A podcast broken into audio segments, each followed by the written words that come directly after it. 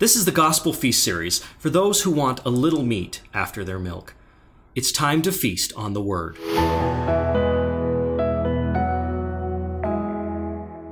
We are starting a new podcast with author and historian Reed Simonson, whose work in ancient studies is insightful and profoundly interesting, in some cases, even groundbreaking, and frankly, it's rather addictive.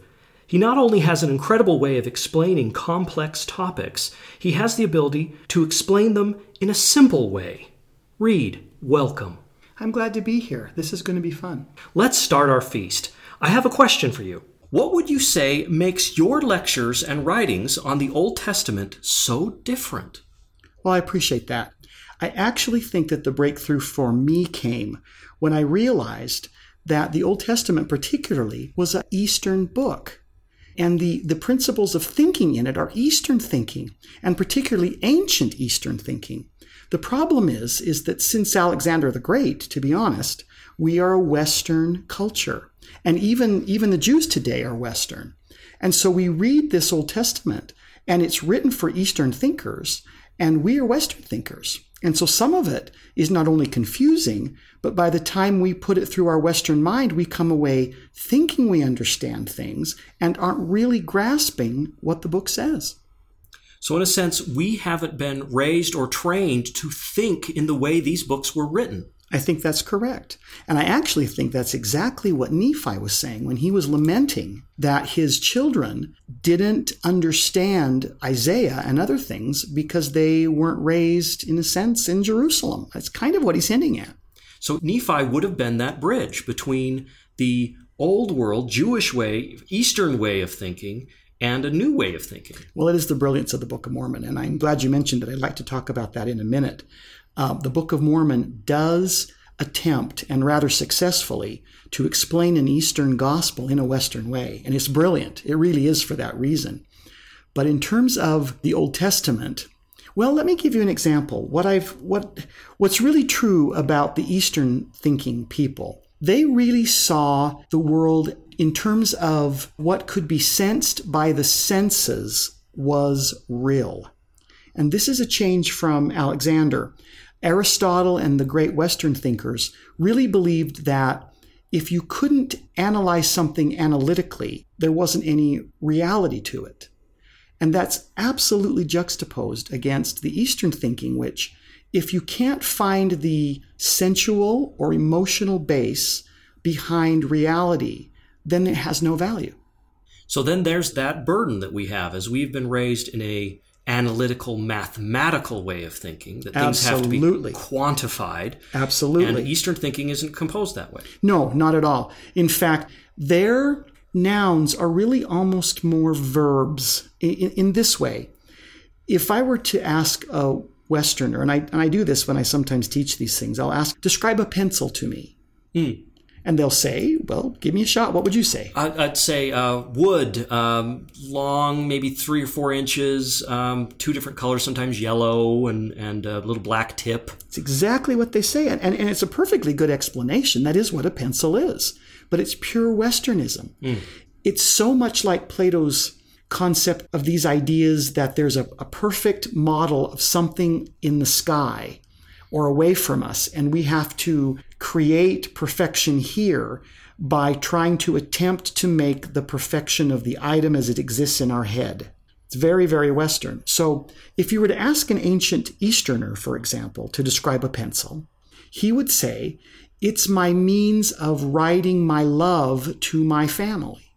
Hmm. And so, in that sense, the pencil could be anything that accomplishes that goal. Yes, yes. And the fact that it's the accomplishment of the action and the way that action makes you think and feel is really the value to it.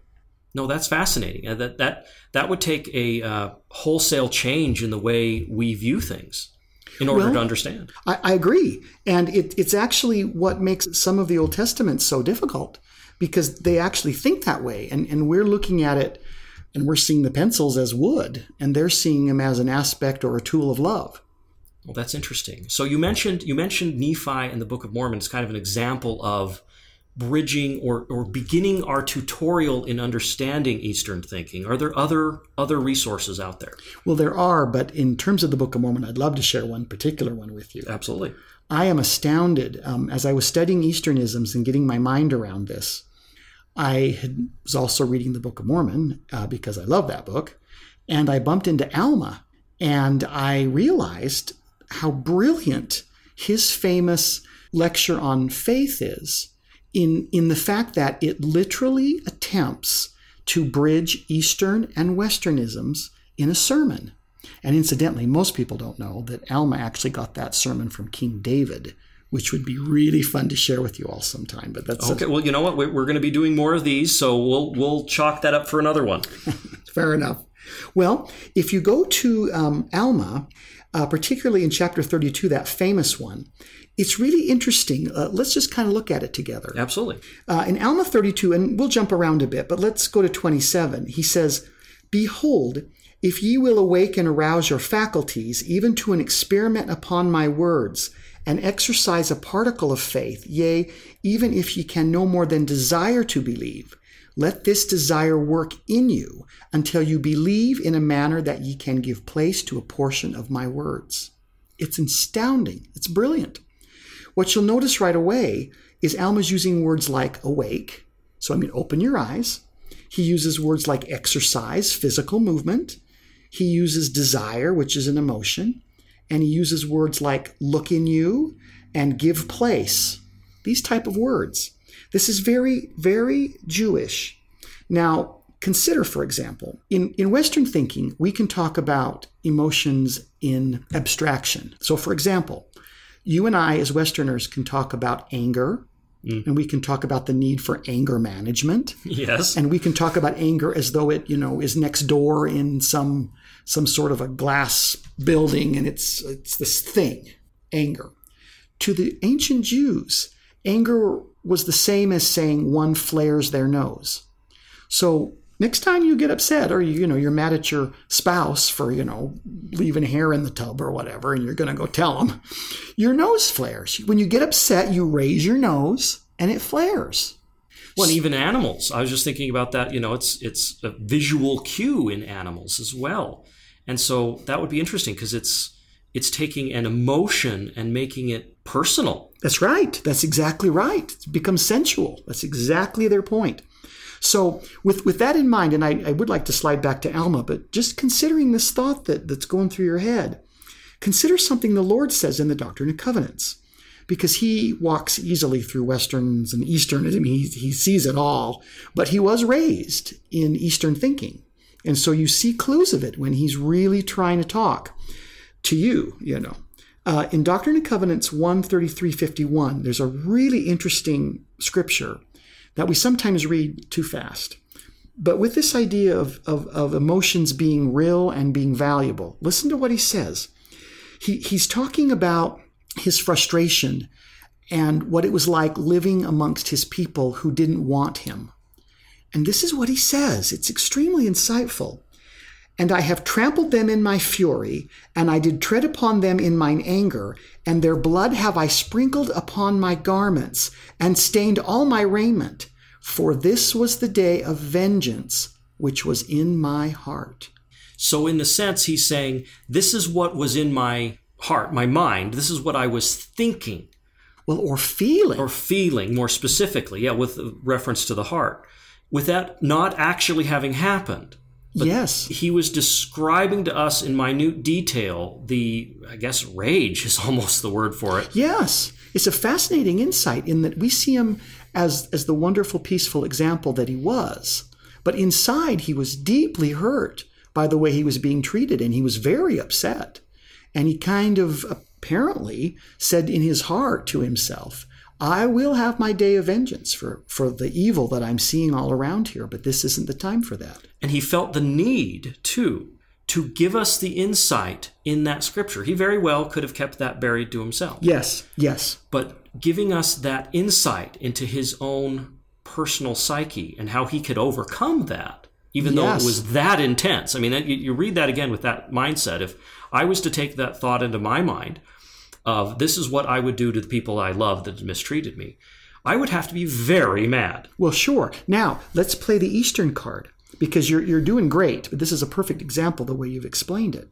Take it for a moment and don't think about it in terms of thought, but think about it in terms of the feeling of the description. So, for example, what would it feel like in your heart to be so upset that you trample, that you actually take your feet and you trample and you tread in anger, and to take the blood of what you've trampled and actually put it on your clothes? How would that feel? Sticky, and, and as it dried, it would be crunchy and it would be uncomfortable. What would it look like? And as you're wearing it, what would it smell like? That's the Eastern idea. If you can get your mind around that type of an emotion, that is real in the Jewish way. We kind of dismiss it. We say, oh, it's just the way you feel. Just get over it. Because they really felt it, it was real. That's the major difference. So, with that wonderful question you asked, let's go back to Alma for just a minute because it's a hmm. perfect segue. Thank you. If we look at verse 28 of that same chapter, Alma now says this, and it's so Western and Eastern. I, I was really deeply impressed when I when I read it. It's like they really did get our day, just as they said. Now, we will compare the word. Okay, that's the thinking part, but we're going to compare it to a seed. Now, if ye give place that a seed may be planted in your heart, behold, if it be a true seed or a good seed, if ye do not cast it out by your unbelief. We're not thinking about this seed. We're gonna Yeah, we're gonna analytically destroy this seed. no, don't do it. Put it in your heart. Okay. Don't don't think about it. Leave it there Yeah, that's and right. feel what it does. Yes, now you've got it. Now, now this is what he says. Now just follow this. It's really incredible. Behold, it will begin to swell within your breast. That's a feeling. That's a feeling.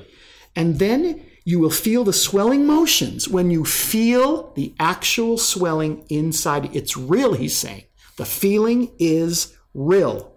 You will begin to say within yourself, it must needs be that this is a good seed, for that the word is good. For it beginneth to enlarge my soul. It's real to him. So it, yeah, it's it's not that um, no, and that's I like it. It's not that I've been given more information. It's not that I've learned new things. It's that I'm having an experience Exactly that right. can't be described other than it's enlarging me. It's exactly right. And to the Easterners, that is reality. And that's what he's saying. This is real. That makes it real. Um, for us, we would probably again view it as, oh, I've learned more. Sure, sure, sure. And I guess you've learned because it, it, it, It is still a type of learning, right? is a type of but it's not. It's not. Again, we're, we're very analytical people, and so we think, okay, I've I've a plus b equals c. I've now I've now learned c, exactly. and that's not the point of that.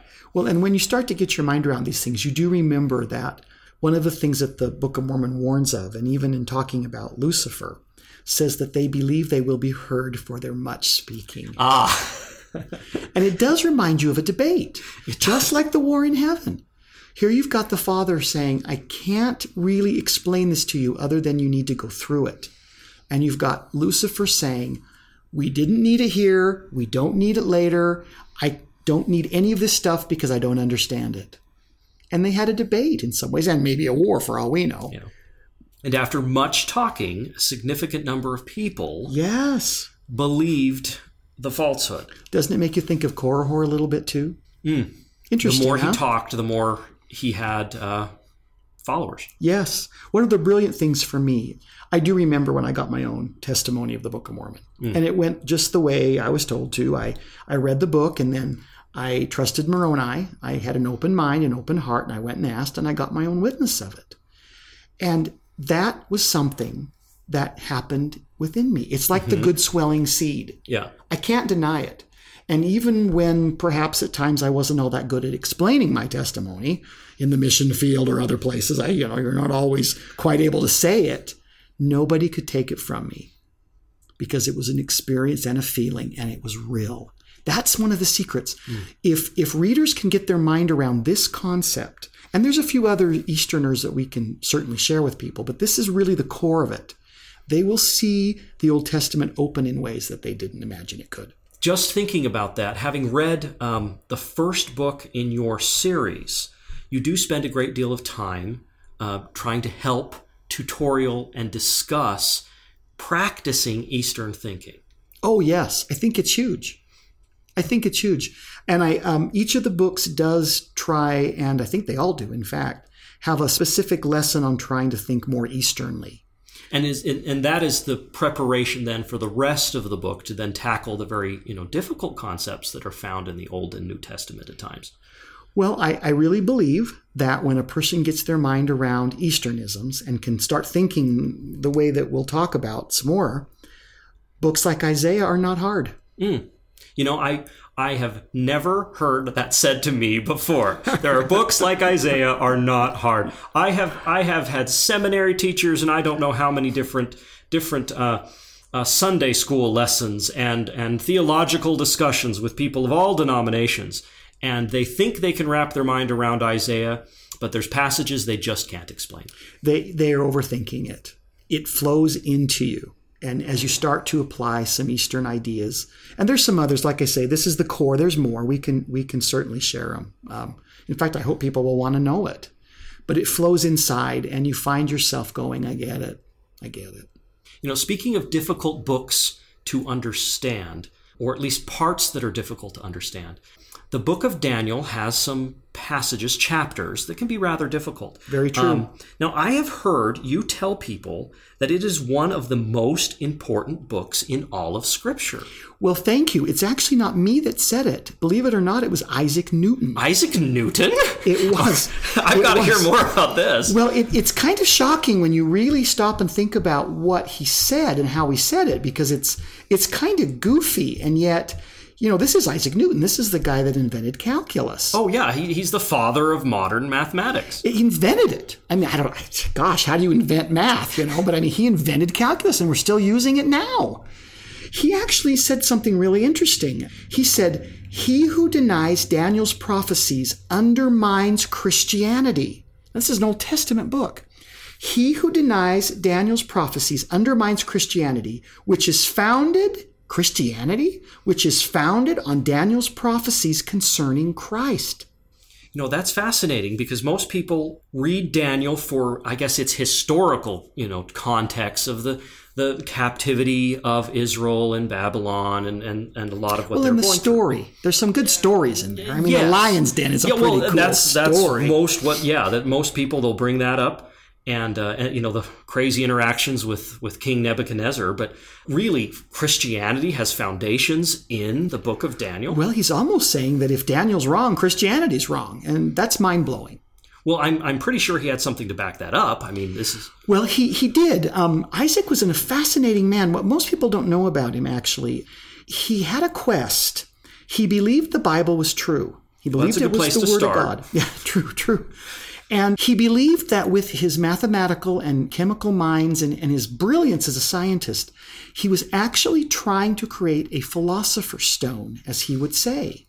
Now, interestingly enough, we think about Harry Potter and I was going to say, it's just, you know? you know, magic and wizards and, and all that silliness, but uh, he was actually trying to make some kind of tool he to was. aid himself. He was. It was a stone of light and knowledge. He oh. wanted a stone of light and knowledge. You Where know, have you heard this I before? Have, I have heard that defined by another funny word, Urimum and Thummim. yes. He believed it was possible to make one. It's interesting, and we could study that some more and talk about Urim and Thummim some more at some point, but he was going to make one. Now, he ended up failing at this. Okay. But in his quest to make one and in his quest to really understand the scriptures, he wanted one so he could understand the scriptures even deeper.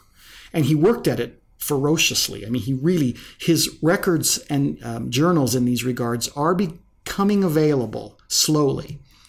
And they are astounding. It's because of him that we are able to better chart prophetic time. It's because of him. Okay. Yes, his mathematical works.